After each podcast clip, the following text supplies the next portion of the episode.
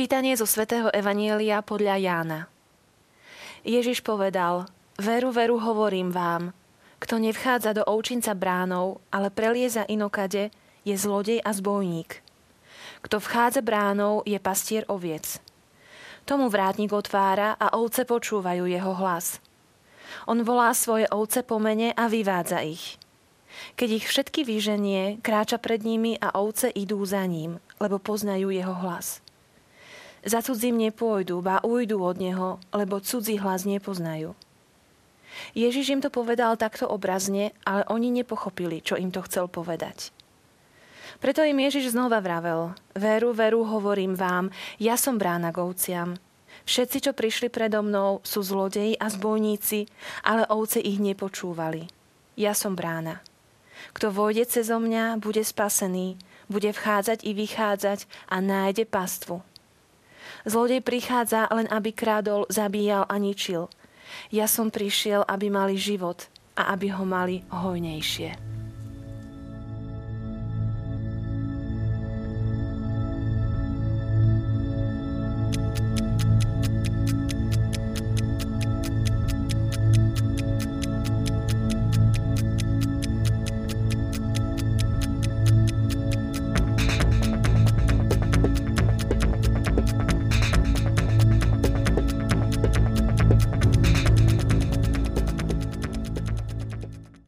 Pastier, jeden z najkrajších obrazov Ježiša v Evangeliu, ktorý vyjadruje starostlivosť a ochranu.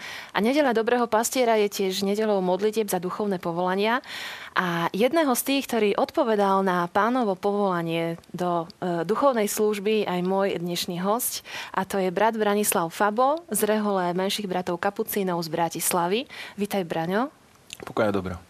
Ak, e, milí televízni diváci, dovolíte, tak e, opäť e, si budem týkať s bratom Bráňom. Už v minulej relácii som si s predchádzajúcim hostom potýkala.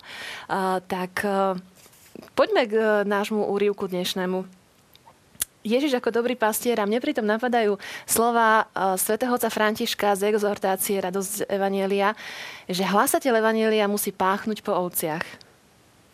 Áno, bol jeden kňaz, ktorý tiež chcel páchnuť po ovciach, ale keďže nebol vôbec kraja, kde sa chovali ovce, tak to chcel vidieť, študoval Bibliu v Jeruzaleme a tak sa rozhodol, že si spraví výlet a išiel pozrieť ovce. A prišiel k napájadlu, kde prišlo stádo oviec aj s, s pastierom potom prišiel z druhej strany iné stádo oviec aj s pastierom, z tretej strany iné. A keď ten prvý odchádzal, tak len povedal nejaké slova, ovečky všetky jeho pekne išli za ním a odišli. A tak bol zvedavý, že čo sa tam vlastne deje, že jak je to možné, že odišli len tie ovečky, ktoré boli s tým pastierom. A tak sa tam rozprával s iným pastierom a ten mu hovorí, že ovečky poznajú hlas svojho pastiera. Že oni vedia, že teraz hovorí ich pastier a keď ich teda volá, tak idú len tie, ktoré patria k nemu. A chcel to vyskúšať, že teda či sa ovečky neoklamú, tak mu povedala, mohli by ste mi dať vaše oblečenie, ja to skúsim tak spraviť. A tak to teda skúsili a ovečky ani nezdvihli hlavu od napájadla. A tak sa vlastne presvedčil, že tie Ježišové slova, oni vychádzajú z reality. Že ovca pozná hlas svojho pána. Že je to naozaj v realite tak, že, že ovca, ktorá je zdravá, tak počuje a pozná hlas pastiera. Máme skúsenosť aj my, lebo v niektorých kláštoroch bratia chovajú ovce. A spal som e, raz e, na ponikách, kde bratia chovajú ovce a stará sa o ne náš brat Pali a prihatný. A keď e, ráno on vyjde von, tak vždy začnú ovečky strašne bečať. Hej. A keď vyjde niekto iný, zabečia, ale keď sa ozve, tak prestanú, lebo vedia, že tento, tento hlas im neprinesie jedlo. Ale keď vyjde von pali a ozve sa, tak už ovečky neprestanú bečať, kým im nedá jedlo. Takže ovečka rozozná ten hlas toho, kto sa o ňu stará, kto je pri nej. Ten kňaz vtedy eh, v tom Jeruzaleme sa pýtal, že či sú aj prípady, kedy ovečka ne, nepo, ne, nepozná hlas toho svojho pána. A vtedy vlastne mu vysvetlil ten pastier, že keď sa niečo takéto stane, že ovečka nerozozná hlas toho svojho pána, tak to znamená, že je chorá. Čo to znamená v tom duchovnom význame, keď hovoríme, že Ježiš je pastier a my sme jeho ovce? Iba chorá ovečka nerozozná hlas svojho pána a, v tom duchovnom význame by sa to naozaj dalo tak interpretovať, že my sme stvorení Bohom, sme stvorení pre Neho a my máme prirodzene v sebe uh, tú, to ťahnutie k Bohu, aj tú schopnosť rozoznávať Jeho hlas. Nie sme schopní ho rozoznávať len vtedy, keď tiež sme chorí. A tým, tou chorobou v nás je hriech.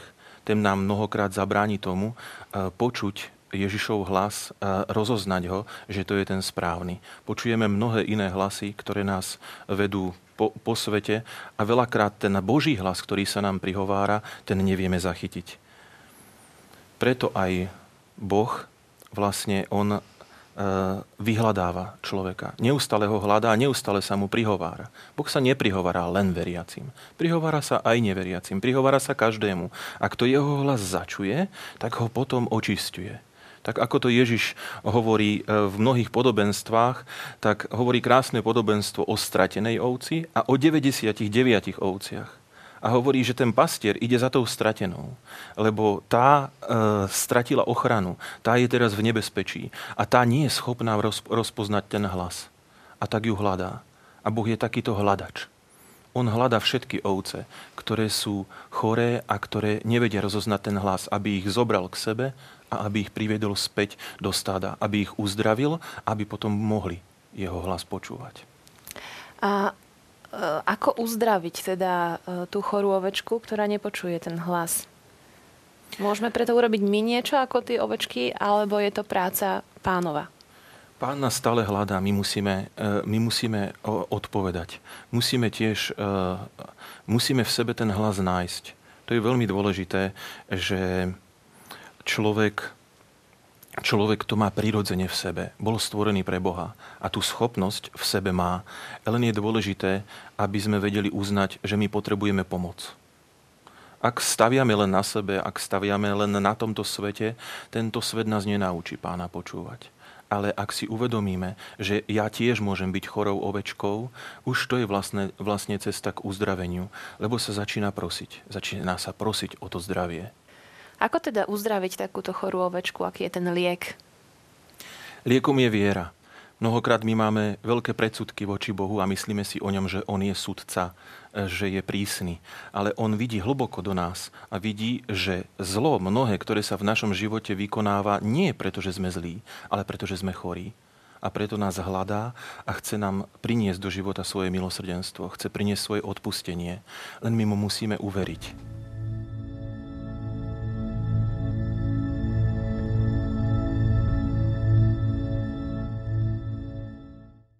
Veru, veru, hovorím vám, ja som brána k ovciam. Všetci, čo prišli predo mnou, sú zlodeji a spojníci, ale ovce ich nepočúvali.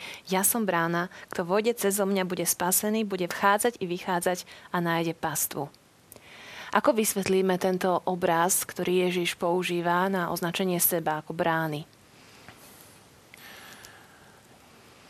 Je to vlastne z Ježišovej strany si nárokuje byť tým najdôležitejším v živote každého človeka keď k nám domov niekto vchádza cez dvere, tak zaklope a my mu prídeme otvoriť. Ale keď vidíte, že niekto vchádza do domu cez okno, alebo nebodaj by išiel cez múr, alebo by sa nejako chcel dostať cez strechu, tak vieme, že to je agresor. A presne v takomto význame Ježiš hovorí, že on je tou jedinou cestou, on je tou jedinou bránou, ktorá je správna k Bohu. On hovorí o sebe, že je spasiteľ. A keď chce ľuďom povedať, že, že on, je, on je ten spasiteľ, tak zase používa príklad, ktorý je veľmi blízky ľuďom tej doby, kedy bývali ovce na noc zavreté v, v ovčinci a pastieri si cez bránu prichádzali e, tie, tie svoje ovečky brať. A ak niekto do toho ovčinca vchádzal ináč, tak bol braný za agresora. A Ježiš hovorí, že bolo mnoho predo mnou, ktorí sa vyhlasovali, že sú Mesiáši. Ale ja som jediný, ja som jediná brána k ovciam. A on vlastne hovorí, že nie je len brána k ovciam, ale že je bránou pre ovce. A týmto Ježiš vyjadruje takú hlbokú slobodu, lebo hovorí, budú vchádzať aj vychádzať. Je veľa brán, ktoré my ľudia e, považujeme za, nejakou, za nejakú bránu ku šťastiu. Mnoho ľudí si myslí, že bránou ku šťastiu je bohatstvo. Mnoho ľudí si myslí, že bránou ku šťastiu je sláva. Mnoho ľudí si myslí, že bránou ku šťastiu je zdravie a mnohé iné hodnoty v tomto svete. Ale keď my tieto hodnoty absolutizujeme, tak veľakrát sa z tejto brány stáva väzenie. Lebo donútra sa dá vojsť a nedá sa výjsť. Ježiš hovorí, ja som brána, kde ty môžeš vchádzať, nachádzať šťastie, nachádzať naplnenie, ale môžeš aj vychádzať vždy ti bude zachovaná sloboda. Vždy ti bude zachované to, že, že sa to bude diať vo vzťahu, že sa nestaneš otrokom. Mnohé, mnohé brány, do ktorých ľudia vojdu, tak potom sú ako vo vezení, nemôžu výjsť von, či hľadajú šťastie v drogách, v alkohole alebo v rôznych iných veciach, ktoré ich zotročujú. To znamená, že kresťanstvo je vlastne o slobode. A e, pohľad tohto sveta je častokrát opačný že stanete sa kresťanmi, prídete k Bohu, ešte viac vás to zviaže, budete musieť robiť to a hento.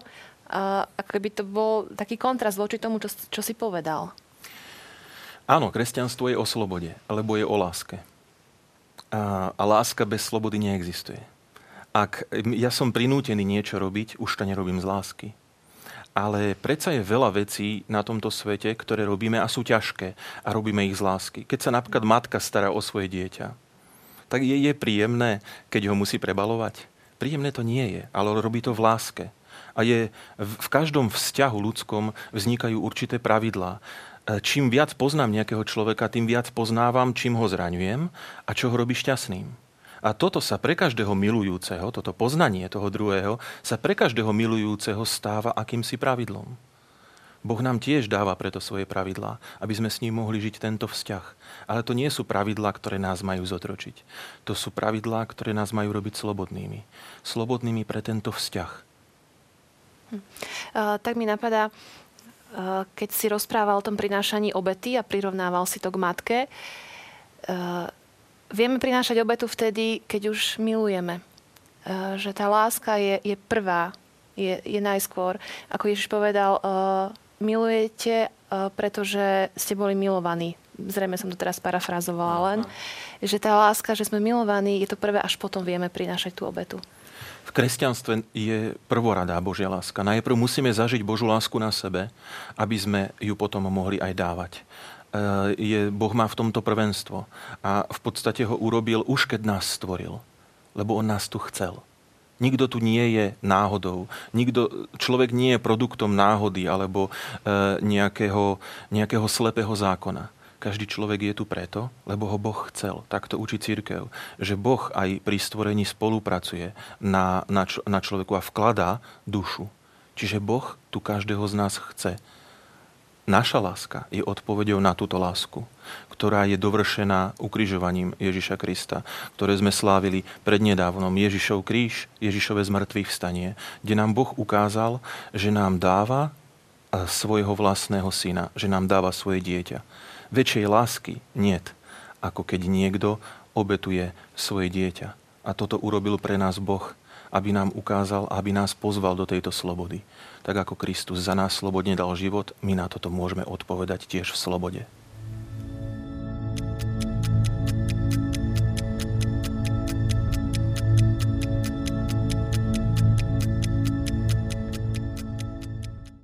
Bráňo, keď hovoríme o tom obraze oviec, tak vieme, že ovce žijú v stáde. A mnohí nám, kresťanom, vyčítajú e, akúsi stádovitosť. Vyčítajú nám to v takom hanlivom zmysle. Je stádovitosť, alebo to, že ovce žijú v stáde, je to pre tie ovce zlé v tom prirodzenom živote? Um, otázka stádovitosti oviec je otázka ich prežitia alebo neprežitia. Mussolini povedal, je lepšie byť jeden deň levom ako 100 dní ovcov. Ale ak pozerávaš uh, prírodopisné uh, filmy, tak tam pekne vidno, ako je to medzi tými levmi kráľom je vždy len jeden. Všetci ostatní sú buď podriadení, alebo musia zomrieť. Dnešný svet sa nám chce predstaviť e, taký veľký klam, že ako by levom mohol byť každý. To nie je možné. Levom nemôže byť každý. Ani to tak nefunguje v tomto svete. Väčšina tých levov, ktorí sú na tom výslní, keď sú potom zosadení, zomierajú hladom. Zomierajú, lebo sú vypudení z, z, zo svorky a, a končia. V takomto zmysle, keď sa pozrieme na to porovnanie leva a tej ovce, tak e, to, tá stádovitosť vyznie trošku menej negatívne. Je pravda, že, že je dnes vytýkané e, táto stádovitosť cirkvi, ale e, my sme stvorení pre vzťahy. My sme práve stvorení preto, aby sme boli v spoločenstve. A takto vlastne Ježiš utvoril aj svoju církev ovce sú si medzi sebou rovné, neznamená to, že sú, si, že sú rovnaké. Sú aj čierne ovečky, sú strakaté, sú väčšie, sú menšie, sú niektoré ovečky nezbednejšie, živšie. To, že žijeme v spoločenstve, neznamená, že sme rovnakí. My tú svoju originalitu každý máme. Teda tú stádovitosť by sme inými slovami v pozitívnom zmysle mohli nazvať aj spoločenstvo. Áno, Eh, viera bez spoločenstva eh, nemôže rásť. Práve preto aj Ježiš založil církev, eh, lebo vedeli jednu vec, že nás stvoril pre vzťahy. Pre vzťahy s Bohom a pre vzťahy medzi ľuďmi. A aj viera má rásť v tomto kontexte. Má rásť v kontexte, v kontexte spoločenstva, kde jeden druhého obohacujeme. Nikto nemá všetky dary. Každý má niečo, či môže slúžiť druhým a každý potrebuje, aby mu v niečom slúžil iný. A toto je vlastne, e, toto je vlastne vyjadrenie toho stáda, že my nemáme nad druhými kráľovať. Kráľovať môže len ten, kto nemá čo prijímať, ten len dáva. My sa máme vzájomne obohacovať. Preto máme spoločenstvo viery. Mnohí opúšťajú dnes e, církev preto, lebo hovoria, že církev robí e, chyby, že v církvi sú hriešníci. Samozrejme, Ježiš vôbec nezaložil církev, ktorá by bola bezhriešná. Už prvý pápež ho trikrát zaprel. Jeho vlastný učeník ho za peniaze predal. E, väčšina učeníkov nebola schopná ísť Ježišom ani pod kríž. A týmto ľuďom Ježiš zveril toto spoločenstvo. E, církev sa neopúšťa preto, že robí chyby. E, církev je spoločenstvo dozrievania. Mnohokrát aj v týchto chybách, keď my zotrváme, naša viera, aj naša ľudskosť dozrieva. Preto Ježiš kázal svojim učeníkom odpúšťať 77 krát za deň. Im sa to zdá až také neuveriteľné, ale keď si uvedomíme, koľko Boh odpúšťa nám, a práve cez toto odpustenie Boh s nami tvorí toto spoločenstvo, tak potom ho chce asi tvoriť aj medzi nami práve skrze toto odpustenie. Samotná slabosť cirkvy nikdy nemá byť prekážkou života v cirkvi. Ako prakticky môžeme žiť spoločenstvo v našich farnostiach, našich mestách, dedinách. Aké praktické kroky môžeme urobiť pre žitie spoločenstva? Tak ako som hovoril, každý z nás od Boha dostal iné dary.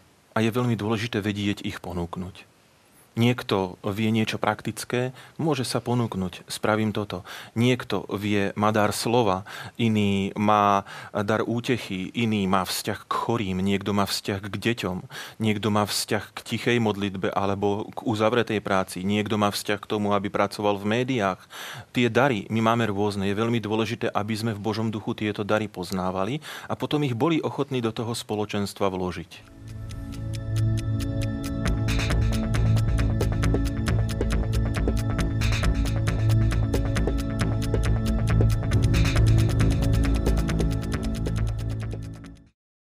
Braňo, keď Ježiš prirovnáva e, seba k e, pastierovi, tak hovorí, že ovce počúvajú jeho, teda pastierov hlas. On volá svoje ovce po mene a vyvádza ich. Ovce, už sme o tom rozprávali, že počujú uh, pastierov hlas. Um, môžem sa nám niekedy za ťažké počuť ten Boží hlas? A ako sa naučiť počúvať Boží hlas? Boží hlas nie je nemá taký charakter ako hlasy tohto sveta. Tie sú také hlasné a kričia. Preto nás mnohokrát aj zotročujú, lebo nás niekde dotlačia. Boží hlas je veľmi taký tichý a jemný.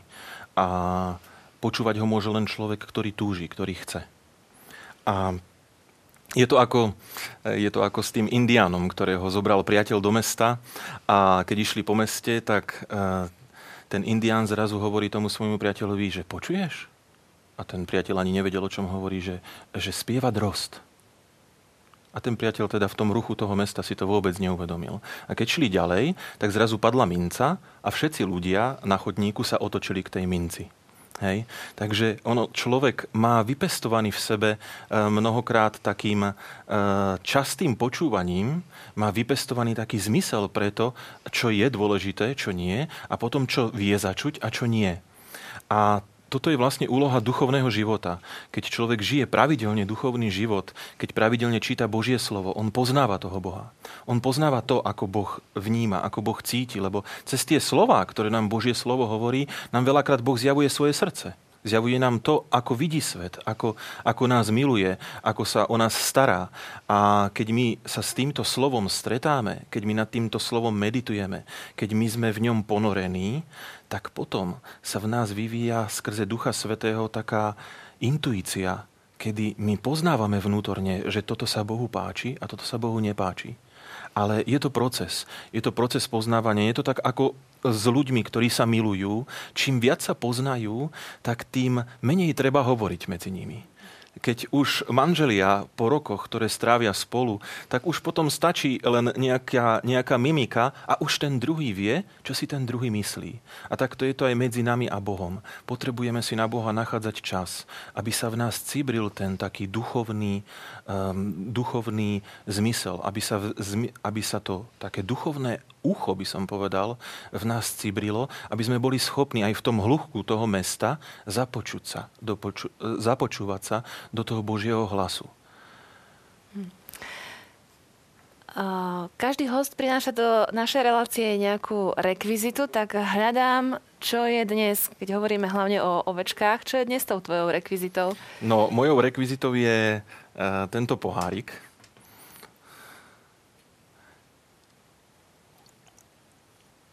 Ja som ho doniesol, tak som potom aj z neho pil. A doniesol som ho preto, lebo on má také pekné, veľké uško, ktoré je takým symbolom načúvania.